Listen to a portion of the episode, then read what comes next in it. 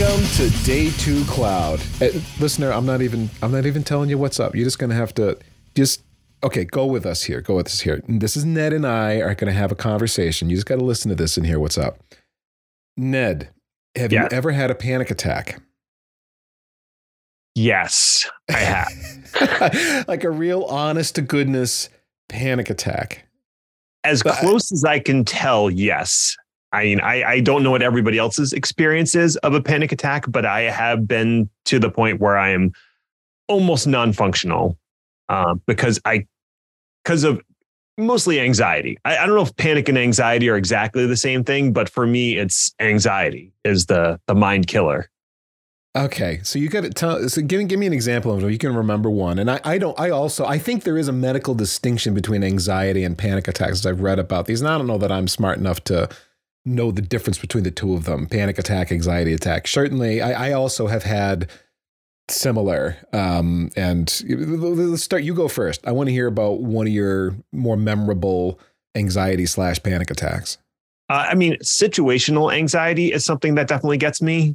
And that is, it can strike at any time, but it's usually when I'm in an enclosed vehicle of some kind. And my mind just starts racing about like, what happens if the car crashes? What if it breaks down? What if I get stuck in here? What if I can't find a place to get a drink or use the bathroom? Like a phobia kind of a thing.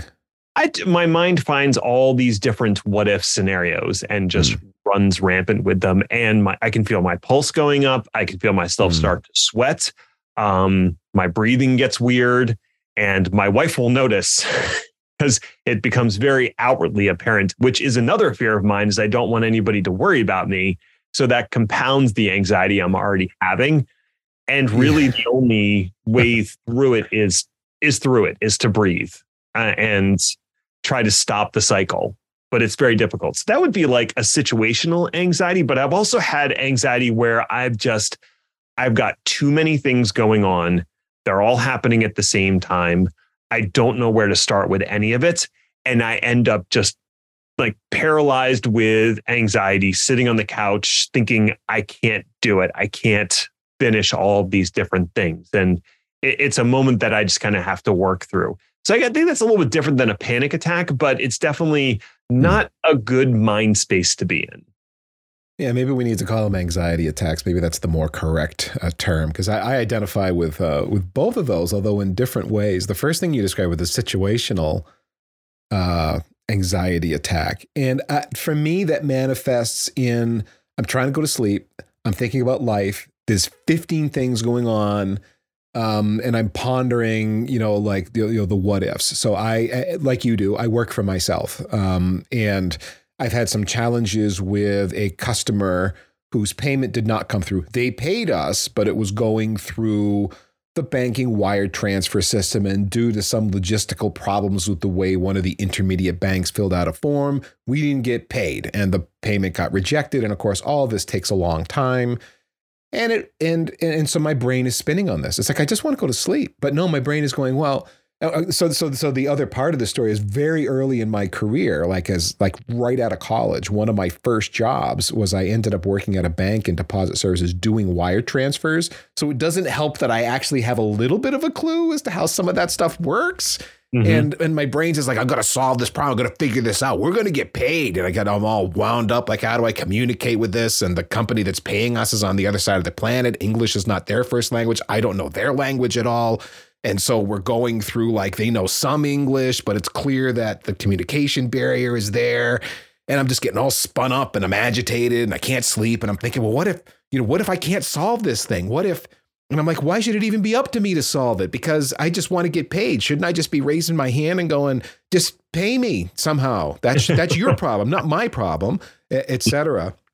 And that's just a recent thing. But that's a common challenge that I have with situational stuff, not... kind of parallel to yours. Like, what if all of these what if scenarios start playing out in my head? Things that I have no control over. I don't have any. Me being agitated about it doesn't have any bearing on the outcome one way or the other. But I'll still get all spun up worrying about it. And again, for me, it's sleep is the big thing. Right. This is something that actually manifests throughout my family. So this is something that my mom has, that same sort of level of consistent anxiety and struggling over what she can control and what she can't. And I've been so gracious as to pass this on to my daughter, who also has her own host of anxiety issues. And interestingly, as we've sought treatment to help her with her anxiety, some of the advice that's been given to her is also really useful advice for me as well. So it's actually kind of a double benefit there. All right, we're going to have to talk about some benefits and, you know, possible solutions that we can come up with for some of this, because I'm sure we both work through different things to help us with these things. But I wanted to talk about the other, you know, kind of that paralyzing anxiety attack due to having too much to do. You know, I've been in that situation multiple times. So one happened within the last few years. I remember going from my office. I was in my office with a lot of stuff coming at me. Whatever was on my to-do list, whatever was hitting my inbox, whatever was hitting Slack, whatever was coming at me with things related to deadlines, a number of tasks tied to a number of different people that needed things from me. It could have been my company needed me as a company owner to do X, whatever those things were. And then I probably had some podcast deadlines or some writing deadlines. And I had a day job too, you know, in addition to this, what at the time was a side job, being a, you know, podcasting media empire builder, you know, that kind of thing on the side, which was really two full-time jobs. That was part of the challenge. And I remember getting, in my office, just looking at all the stuff coming at me, all the inputs from multiple messaging systems and deadlines and my to-do list, and just freezing up. Like, I literally couldn't move my hands. I remember they were hovering above the keyboard, shaking. I couldn't determine what keys to hit, whether to move my finger. I use a trackpad, not a mouse, whether to move my fingers on the trackpad or what. And my brain just racing and my heart was pounding. It's like, what do I do? And just my going, dude, relax, just calm down, de-tense all the muscles, sink down into the chair a little bit, and then go, okay, pick a task, just pick a thing. What's the most important thing right now? They can't all be the same important. Pick the thing and get it done and just move down the list. And then kind of like a little bit of tension just kind of went away. And I moved on. But that moment of being frozen with my hands above the keyboard, not being able to move, like, it freaked me out. It's like, something's wrong. This should not be like this. Humans were not designed to function like this. But worse than that was a similar situation where whatever led to it, I started hyperventilating and I couldn't control it. I ended up moving from my office out to the living room, sitting on the couch, hyperventilating, can't get my breath, heart is racing, calling my wife who was home and saying, I can't, I'm losing it. And, and she walked me through it, and I got calmed back down again. And I think of those more dramatic, where there's like a physical response to it, not just my mind racing, but this physical element to it is more of a panic attack, I guess.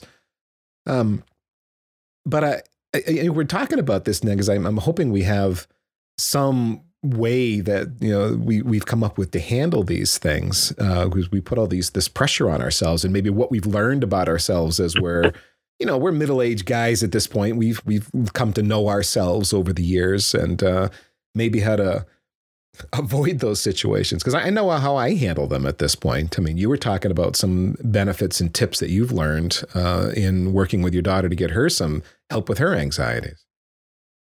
Yeah. And I think I want to echo some of your sentiment when it comes to the work-related anxiety and how that can have a debilitating effect on you as a person.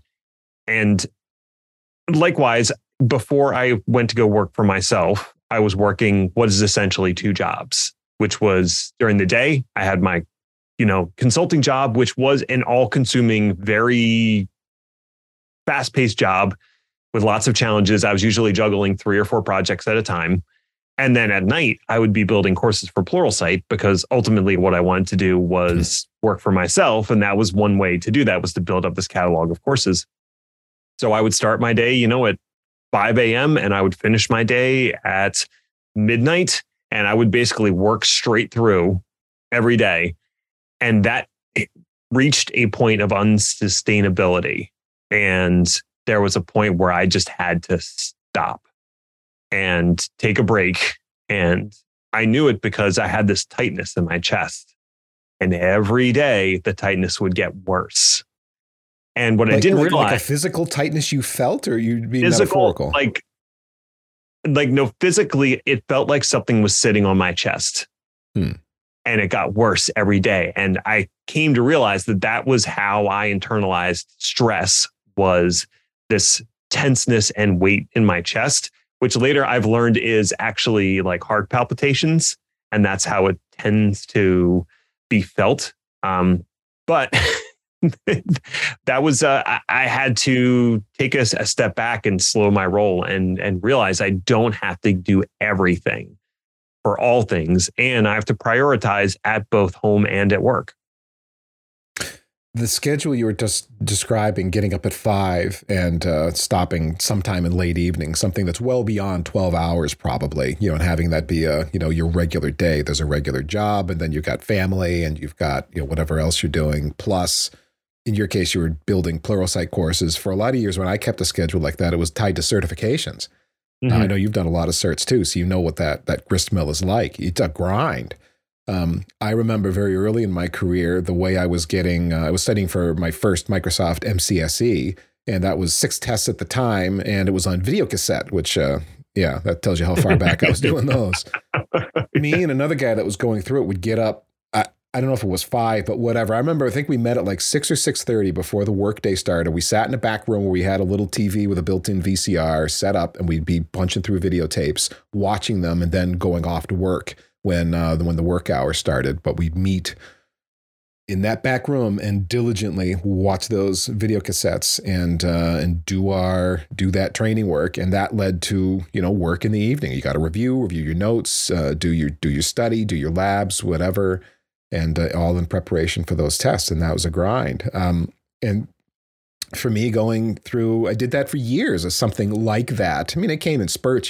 I wasn't constantly going through certs, but I did a lot of certs over the years. Multiple Novell certs, multiple Microsoft certs, a whole bunch of Cisco certs, up to and including CCIE. And the time required to do that was typically around work hours. I wasn't working for a place where it's like, oh, we'd be delighted if you would just sit at your desk and study for things. It was always, no, that was do that on your own time. We're delighted that you're getting a cert. It's going to make you better at your job. Not so delighted that we're going to give you the time to do it, though. So no, that's silly. No, that'd be crazy. Be crazy. And the way you put it, Ned, you said at some point it has to stop. And certainly I ran into that, just the realization of, I can't keep going like this. Something's going to break. For many years, I never drank alcohol at all. And I remember having a guy I was working with sitting next to me going, dude, what do you do to relax? You never relax. You don't drink. You just study constantly, and then you're here doing stuff, and you're here nights and weekends doing change controls. When do you ever relax? And that stuck with me. This goes back probably 10 or 12 years ago that he said those words to me. And I was like, what do I do to relax? I didn't have an answer to the question. I really didn't. I didn't even have a television through part of this, the window here. I didn't even like chill out with cable or anything. It wasn't streaming back in the days. And the idea of something's got to give. I can't keep going like this was came to mind. It's really interesting how one passing comment from a colleague, a friend, or even a stranger can be the push that you need to reevaluate what you're doing. And it might not happen right away, but it's the sort of comment that sticks with you. And I know you and I are similar in the sense that we hone in on very fine details and then keep those details in our brain long past the point that they're useful. Yes. Sometimes that's a positive. Like when someone says you never relax, and then you always have that as a mantra, like I never relax, I need to relax. And sometimes it's some stupid thing you said to the barista at your local coffee place, and that just haunts you forever. I actually have an example of that. There was a girl waiting tables, and the young lady looked quite pregnant to me, and I she you know where this is going. I said to her something along the lines of, when is the baby due? And she's like, what are you talking about? And I wanted to die. You know, whether she was yanking my chain or whether she was just, you know, struggling with her weight. I don't know which, but dang. Okay, when did that happen? 20-something years ago. I remember it vividly because I am haunted by my faux pas, you know, at saying such a thing. Anyway, you know, on the other hand, I can tell you IP addresses from 10 years ago, too, because I remember stuff like that. Anyway, tell you the IP addresses of the 4 domain controllers in my third job. I'll give you a hint. They all start 192.168.0. But there are workplaces that like people like us, Ned, that are going to work themselves into the ground for the company. You know, case in point, you brought up this story in the back channel here about the company. What is it? The company oven with the product bun. Then that tweet they made or whatever has kind of made the rounds lately. Yeah. So that was something that came up on Twitter, and it sort of sparked part of this conversation. And, you know, they've deleted the tweet. So I think they've seen the error. Well, no, I won't say they've seen the error of their ways. They've seen the error of airing it publicly. But, you know, they're a startup that just got some seed capital and they're looking to hire some employees. And so they had a tweet thread of what they're looking for in an employee. And one of the tweets was, if basically you can't dedicate yourself 100% to this job for the next at least 9 months. And it was weird that they picked 9 months as the duration of time instead of like a year. But basically, if you can't dedicate yourself to this for the next 9 months, then this job might not be for you. And it was immediately called out and lampooned by a lot of people on Twitter. But I think there's an interesting conversation that's buried in the responses. And we all know, like, Twitter's not a good place for a nuanced response. It's a good place for yelling. So maybe it's a chance for us to have more of a nuanced conversation about what a workplace can reasonably expect and why what they said might be a bad approach in the long term for both their product and for the people working. To me, from the employee perspective, it's a health issue. I want to be healthy. I want to be able to go to sleep at night without so much on my mind that it's keeping me awake. Now, the kind of people we are, whatever, if we were to take personality tests, I imagine we'd be, you know, kind of similar, detail oriented, perhaps a bit introverted, you know, really things that seem to be typical with people that are good at engineering and doing that sort of very detailed, systematic, system building, architecture kind of work. I want to be healthy. I don't want to be so stressed that I'm just constantly burdened by, what did I do that it wasn't good enough? What does my boss think of me for, you know, this report that I generated, or am I going to meet this deadline? Or we were chatting with Gina earlier today, Ned, when we recorded that show with her, and she mentioned sleeping under the conference room table. I can't remember if that was in the recording or if that was before we actually hit the record button. But quite a visual, yeah. But and I was reminded of, I've done that. I haven't actually slept under a conference room table, but I've fallen asleep at my desk because by the time I was prepared for whatever was happening the next day, some big change or something I was probably getting ready for, it just didn't make sense to go home. I'll just crash here for 2-3 hours. You know, lay my head down just slide the keyboard off to the side, lay my head down on the desk and, you know, then get up. You know, look how dedicated I am. Look how, I take this job so seriously. I'll sacrifice everything, which is stupid. And that's how I look at it now as, you know, older. It's just dumb to be that way. Right. And I think what happens, especially at startups, is they have this expectation that you're going to put in a ton of extra time because you're building something. Mm-hmm. And so it requires dedication and 60 and 80-hour work weeks to the detriment of everything else. And because that's sort of the general atmosphere, people sort of accept that level. And I think that also makes its way into tech companies in general and certain positions. But I think it sets really unrealistic and unhealthy expectations for the people who work there, as well as, and I alluded to this, I think it hurts the product And I have a whole line of reasoning behind that. I don't know if you had another point you wanted to make before I get into that line of reasoning. Go with your line of reasoning. The thing I do want to follow up on at some point is just the unrealistic expectation aspect of it, because I have some points there, but you go first.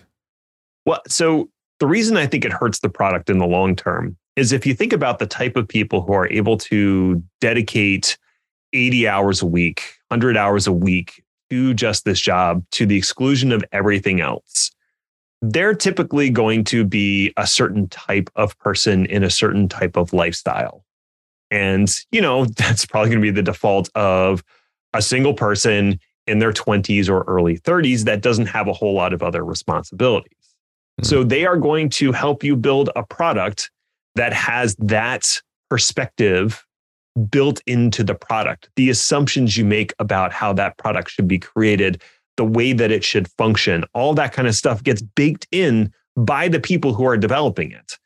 So if you don't have a more inclusive environment of people with different perspectives, different values, different experiences, that never gets baked into the product. And so you end up with a product that works real well for a very specific set of users.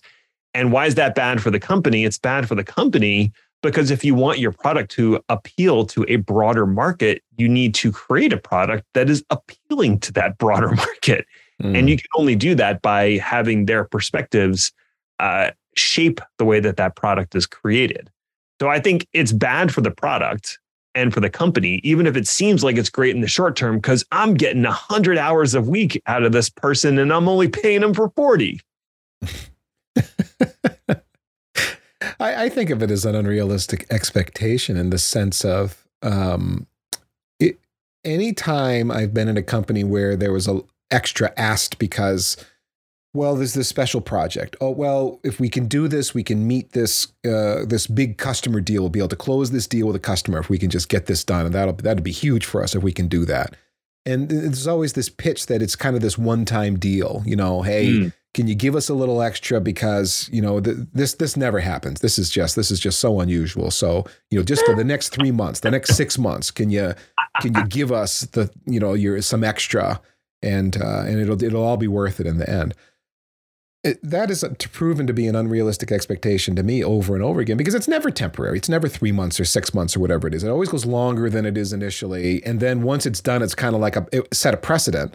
It's like, well, you know, you did it that one time. You can, you know, keep doing that. Or why aren't you working as hard as you used to? It's like, because I thought we were going back to normal. It's like, no.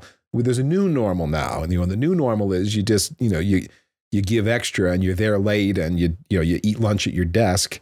And all of that. And so you're believing a lie. You think I'm doing it for this big project and we're going to get to the end of it and there's going to be a party and it'll be awesome and we'll all clap each other on the back about the great job we did and then go back to normal. No, it's a new normal now. It was the way it is. Because what the company is really saying is we're not willing to hire enough people to carry the workload that the business demands. You mm-hmm. are the extra headcount, but I'm only one person. Ah, you're two people because there's 80 hours in a week that you can work, you know, or 100 hours or however many hours it is. Yeah. You know, so thus the joke of the samurai ninja 10x engineer Ned, you know, that showed up in that Twitter thread you mentioned about oven and bun earlier. It's like, oh yeah, I mean, exactly. They want you to be all of that. And the problem is you as an individual contributor, especially if you're not in a senior role, you don't always have the wherewithal to push back on that because you need this job. You're not in a privileged position where you could walk out tomorrow and it would be fine. You'd find a new job in 5 seconds. And especially in the economy that we're kind of walking into now, that's even more prevalent. So it's really incumbent on the senior people or the managers or the leaders to push back for that person and say, I'm not going to work that person to the bone because you're too cheap to hire another person. Go hire another person. I'm not willing to do that because they are in a position where they can push back and do that. Yeah. Part of that not pushing back isn't merely whether you're in the hierarchical position within the company to have a voice and be heard. I think it also has to do with personality. You know, how likely are you, Ned, to advocate for yourself to an employer and go, you guys are killing me. You know, I need time. I need to be able to take a vacation without you guys calling me constantly. I need to not be here deep into the evening, you know, every evening, just trying to keep up.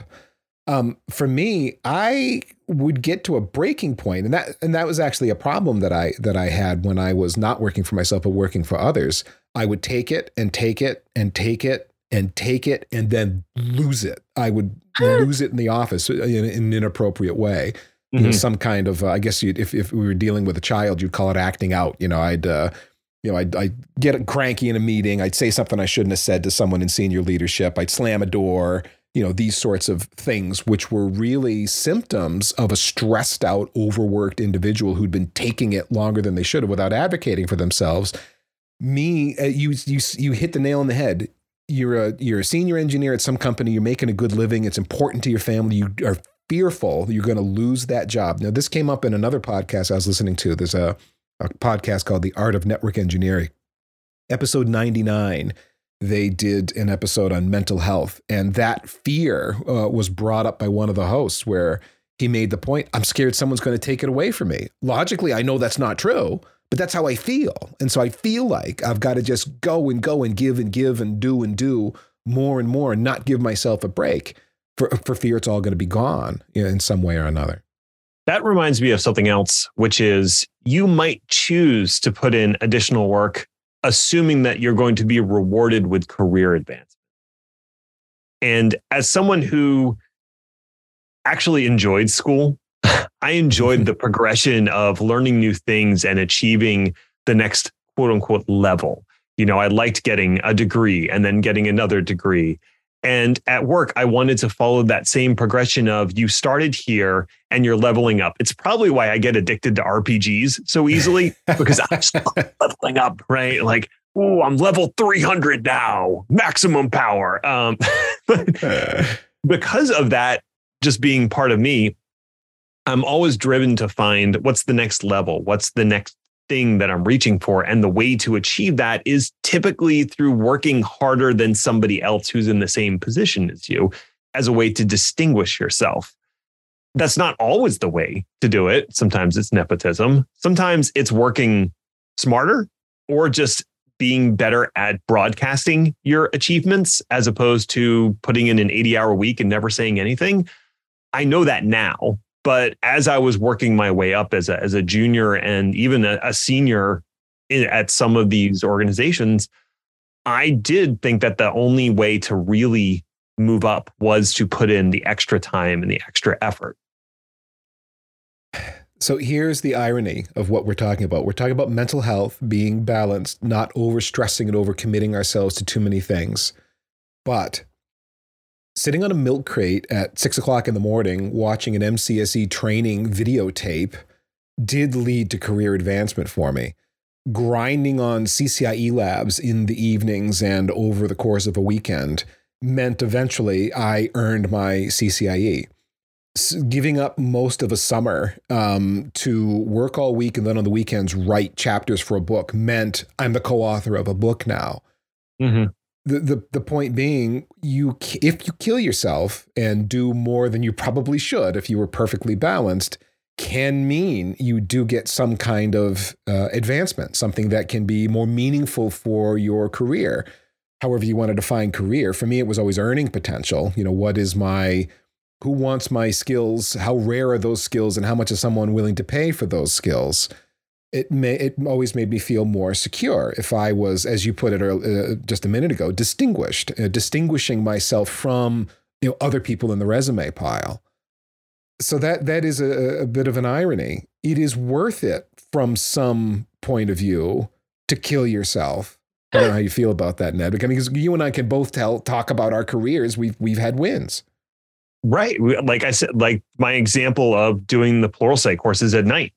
Well, now I have 30 courses in Pluralsight, and that's one of my main sources of income, along with some of the other stuff I do. And it's helped me be independent. That's, I work for myself now in a large part because of what I did while I was working for the consulting group on the side to build up that Pluralsight catalog. So was there a net benefit? Absolutely. Now, whether or not it's worthwhile is really going to depend on the individual person. I was working towards a specific goal and I knew what that goal was. And to me, that goal was worth doing the work and kind of putting in the extra hours.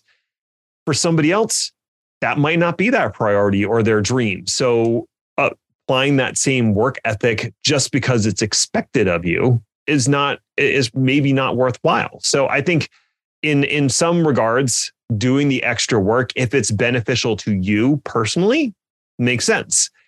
If it's not beneficial to you personally and is only benefiting the company that you're working for, then maybe it doesn't. But it would be nice to have that choice. It is more complicated of a transaction, though, because we're talking about the benefits from a selfish perspective, right? You know, mm-hmm. I did this, I Ned got this, I Ethan did this, I got, you know, X, whatever I got out of it. We're both married. Okay. So yeah. The time we spend doing more outside of work or putting in a lot of extra hours into the workplace means we're not home spending time with our spouse or with our kids. Or if we are home, we're distracted because we're, you know, for me, for years, it was, I'm in the basement working on labs, mm-hmm. you know, so my kid would come down and say, Mom wants me to tell you dinner's ready. So I got to put the lab on pause and, you know, go upstairs and eat dinner and come back down. And that was the most interaction I had with my kids that night. I'm not proud of that. You know, on the other hand, you know, I have a good relationship with my kids. They get me and they understood, at least at a high level, the principle of there's some sacrifice going on here for a better long-term, you know, meeting of goals, better long-term future, better whatever. And, you know, they're both similar personalities. And so now that they're older, you know, college age or beyond, they're full-grown adults. I can see some of that in them. You know, their personality has it too, and they kind of get it. And their mother's the same way. You know, it's not just dad; it's mom too. So the poor kids didn't have a chance really. But again, going back to the point about certs, and you know, for me was my wife bought in. She got it. She understood. It doesn't mean it wasn't still stressful and something where we had to talk and focus and, you know, pay attention to our relationship. But we figured it out and made it work. You know, she was supportive. I know lots of other people in tech who don't make it through that. Whichever one of them is deep into the tech, and it's both, you know, men and women. They're going hard. They're working on their careers. And it ends in divorce because they just don't have enough time, you know, for the relationship. So all of that to say, it's not an individual decision you're making necessarily if to go hard and do the sacrificial thing. It can cost you more. The trade-offs can be even bigger. The stakes can be even higher, you know, all depending on what you're going after and what it's going to take out of you. You know, we talk about work-life balance as if it's something that's perfectly balanced all the time. You got work on one side and you have the same amount of life on the other side. You're good. You're like, that's not the reality, obviously. There's trade-offs. It's not so much a balance as it's more of a dance, you know, and a dance with a partner. I'm going to extend the metaphor. You know, it's a group dance. Sure. But the point is, I absolutely understand what you're saying. And I will say, when I first started doing the Pluralsight stuff and really ramping up, I did not talk through with my wife and kids the amount of work I was going to be doing. And it was not well understood. And so they were getting annoyed with me or angry that I was not available because I was doing all this stuff. And it wasn't until we sat down and had a conversation about like what I'm doing, why I'm doing it, and what the goal is that it kind of fell into place a little bit more. And I said, you know, there will be a point where I am working for myself and I won't have to do this on nights and weekends. And, you know, just kind of a funny aside, I started working for myself and immediately freaked out because now I'm responsible for bringing in my own income. It's no longer, you know, just clock in, do your hours, you get a paycheck. So I accepted a whole bunch of projects, way more than I needed to. And I ended up working nights and weekends. And my wife is like, I thought you went independent to stop doing this. And just her saying that, you know, it's one of those things. It turned on the light bulb going, oh crap, I'm still doing it. I need to stop. I'm laughing with you, not at you, because I've done the exact same thing. I work for myself, you know, full time. and have committed to projects that I did not need to commit to, taken on extra work that I did not need because, oh, crap, I'm working for myself. I'm scared. I got to say yes to everything because you never know. There might not be any work tomorrow. Yep. Yeah. And I closed out the projects that I was currently working on because I had to finish them, but then I didn't accept additional projects for a while and just worked on a baseline amount of stuff that I had. And now it's great because I have the flexibility to go to like my kids' celebrations at school, like whatever weird day they're having at school and they need a chaperone. I can come in and do that pretty much any day that I need to. You know, I'm home when they get home from school. And if they need something, they can let me know. So there has been a big payoff, but I think it's, you have to be, that's the word I'm looking for. You have to be clear about your goals and motivations behind doing additional work and deciding whether or not it's worthwhile. And I think when you're young, having that clarity of vision is really, really hard to have. And maybe it would help to talk to someone who's been around the block a few times, just to kind of talk out your ambitions and what you're trying to do with your career. I think the key word there is motivations, because we don't truly understand our motivations and what's driving us internally, especially when we're younger. I think I have a better understanding of myself and my motivations now that I'm 50. Did I when I was 25 or 30? Not really. I don't think I did. I just, was always running scared that, I needed to get more certs so I could make more money because, life, and that wasn't more complicated than that. There was more to it than that. That was my logic at the time. There's definitely more to it than that.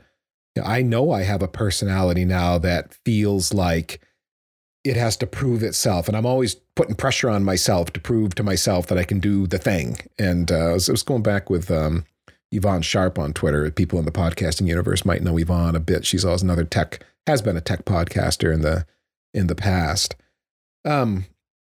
Maybe, I don't know that it's other people putting pressure on us so much as people that do what we do and are built like we're built, Ned, we put pressure on ourselves to do things and feel like we have to do whatever it is. Again, certifications seem to be the common thing here that we work on so much. And then worse than that, for me, I'm also my own worst critic. So if I haven't been as productive as I wanted to do in a week, or if a project didn't have as much effort put into it as I felt I should have, and the result wasn't quite what it could have been, I beat myself up about that.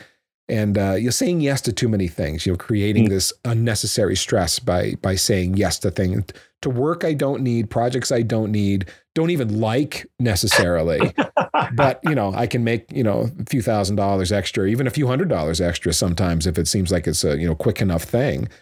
But I just get add stress to my plate with all this overcommitment. And then I'm sitting there with my hand shaking, hovering above the keyboard, or I'm hyperventilating on a couch because it's just too much going on.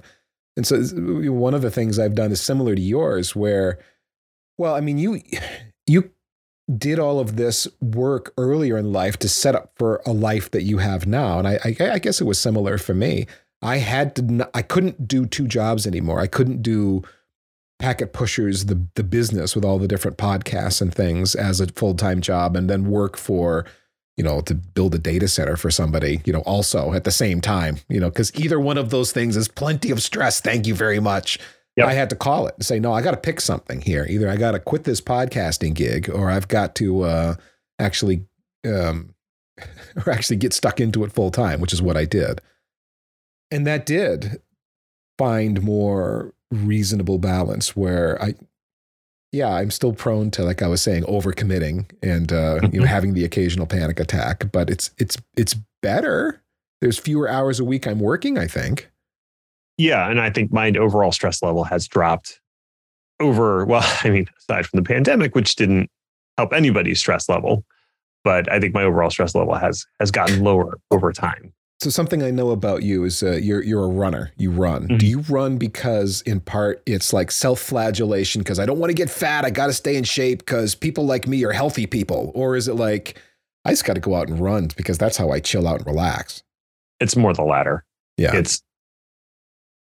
I think having a hobby is particularly important, especially for anybody in tech, I think, because you do have a tendency to get swallowed up by the tech jaws, and having a hobby, something that allows you to unwind or just turn off the part of your brain that's tech, and focus on something else for a little bit. Some people, that's yoga. Some people, that's woodworking. You know, for me, it's running. Getting up in the morning and going out for a run is a way to clear my head, clear out the cobwebs, and it's me time that's dedicated to just me. And I'm very lucky that I found that as a thing and that it happens to be healthy. Yeah. That's not the primary motivation behind it. It's not how healthy can I be? It's like, this is literally the way that I sort of decompress and shift my focus away from my day to day. So I think that whatever that thing is for you, it doesn't have to be something necessarily physical, though I've heard that doing something with your hands is very helpful as well. That's, you know, baking or, like I said, woodworking was one example that came up a few times, crafting, beading, knitting, like all of those things where it's sort of a creative endeavor that uses your hands, but it's not engaging your mind in the same way that work does, is a huge way to sort of decompress and help yourself. So you're saying don't be doing tech all day and then be a YouTuber at night. You're saying do something else. I would say that's probably not a healthy way to go about it. And it's unsustainable. I guess that if there's one key thing that I want to point out is, you know, just like you can't sprint all the time, but you can sprint sometimes, and sometimes it's necessary. You know, when the big dog's coming for you, you got to make it to the fence, right? Or whatever metaphor we want to use. Sprinting sometime is fine. But, and just to bring this up, because this is part of the terminology, Agile works in sprints all the time. Anybody not see a problem with that? Like, it shouldn't always be a sprint. If you're sprinting constantly, are you actually sprinting? Yeah. No, you're just injuring yourself. Right. And of course, now we've gotten back to running metaphors because that works well for me also. But the point is, whatever you're doing has to be sustainable over the long term. And you and I are lucky enough that we have found our way into a career and a lifestyle that I think for both of us is sustainable at this point. Yep. And I would like for everybody to have that opportunity. Part of that is what you do for yourself. So you are in control of your own life to a certain degree. You can make choices that are healthy and sustainable. But also, I think there's an impetus on the community and the work culture as a whole to try to make strides to encourage that level of sustainability and healthfulness for folks. So there's a bit of responsibility to sprinkle around to everybody. I have worked for companies where the management was serious about making sure people took time off and were not bothered when they took that time off. Mm-hmm. That if there was some unusual thing that required working on the weekends, as people in tech, that is part of it. That's not an unrealistic thing. That's going to happen from time to time. Project went great. Come in Monday just in case there's any issues, but Tuesday and Wednesday take off, you know, kind of thing. They'd balance business with keeping the people sane and giving them time off out of the office. Other companies I've worked for, most of them were maybe a little sensitive about time, but things like self-improvement and all that. Yeah, you study for your certs after hours because we don't care. When you're here, it's nose to the grindstone. Do the things we need you to do. You're not going to sit there with a book and you get better at your job. Why would we pay you for that? You know, that which always flabbergasted me. It's like, why do you not want me to get better at the thing I'm doing for you? Why do you not want that? Anyway. Because then you might leave, Ethan. Yes. Well, of course, you might leave, might go on and get paid more money or expect to get paid more money by staying where you're at. And, you know, we can't have that.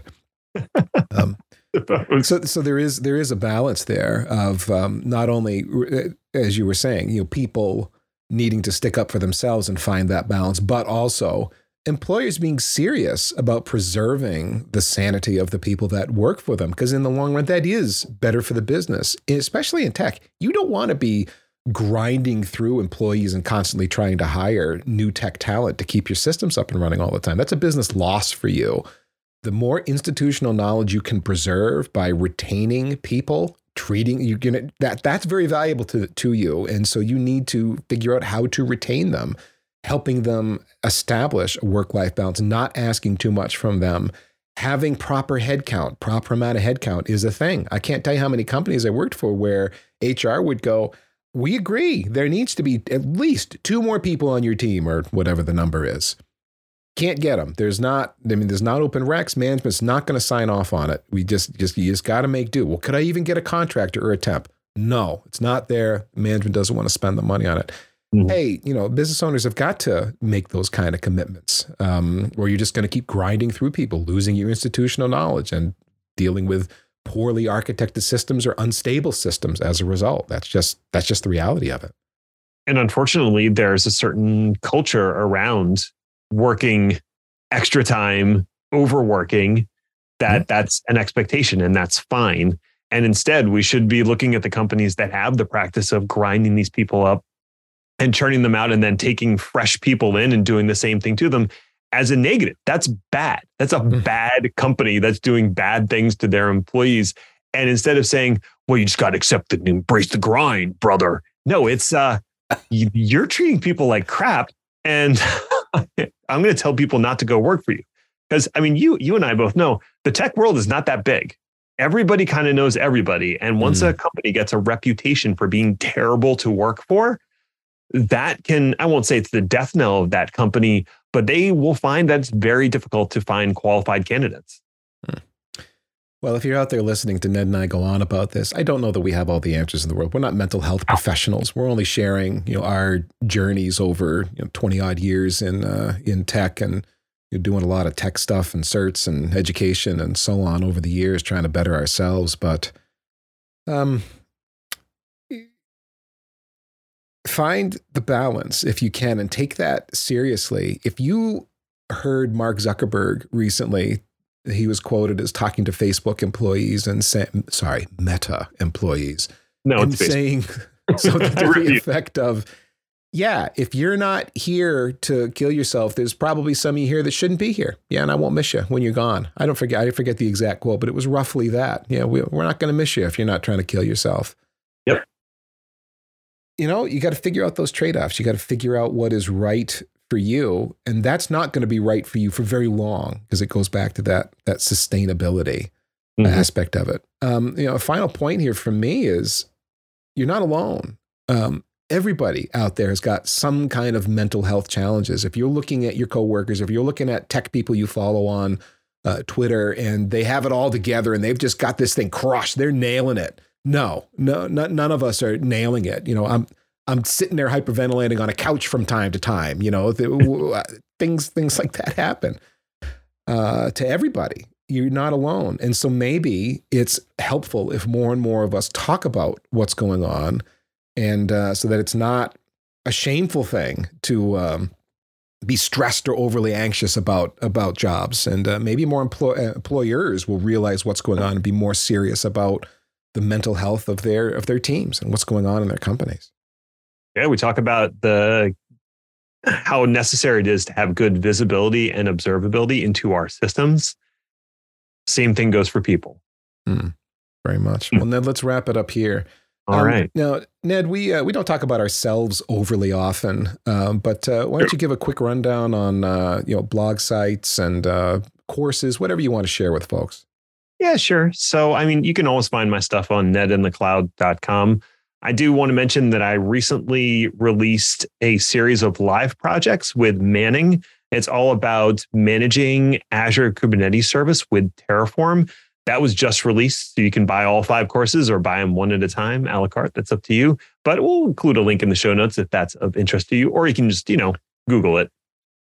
There you go. And I'm Ethan Banks at ECBanks on Twitter. On Twitter, there's more to my account than just what I'm tweeting. You can also follow a couple of lists that I've got there. One is called IT Podcasts. If you just want to keep up with the IT podcast space and see what's going on, look at that list. Maybe you'll discover some shows you didn't know were out there. And they're not all Packet Pusher shows. They're just shows from the community that seem to be technical engineering-oriented kind of stuff. I also have my Humans in IT, or maybe it's Humans in Tech list. Either way, it's people that are tweeting about technology, and they're not tweeting about politics all the time. They're keeping it nerdy. A lot of interesting conversations that go on that list. And so check that out. I am at ECBanks on Twitter, and my site is ethancbanks.com. Anything else you want to know about me, you can find there. If you'd like to build your community a little more, Packet Pushers offers a free Slack group that is open to everybody. If you work for a vendor, that's fine. All we ask is you keep the marketing. There is no marketing. It's a marketing free zone there at the Packet Pushers Slack group. So packetpushers.net/slack. And you can join up there and join. There's over 2,000 engineers in there from all over the world. So things could be happening, pretty much any time of day. And you can have nerdy chats. You can say, hey, I've got this problem with, this cloud thing I'm doing, or this switch I'm trying to configure or whatever, and compare notes with other people and see what's going on. Conversations like that going on all the time in there. packetpushers.net/Slack. There's also a #jobs channel in there if you're looking for career opportunities or have one to share. Okay, folks, until then, just remember, cloud is what happens while IT is making other plans.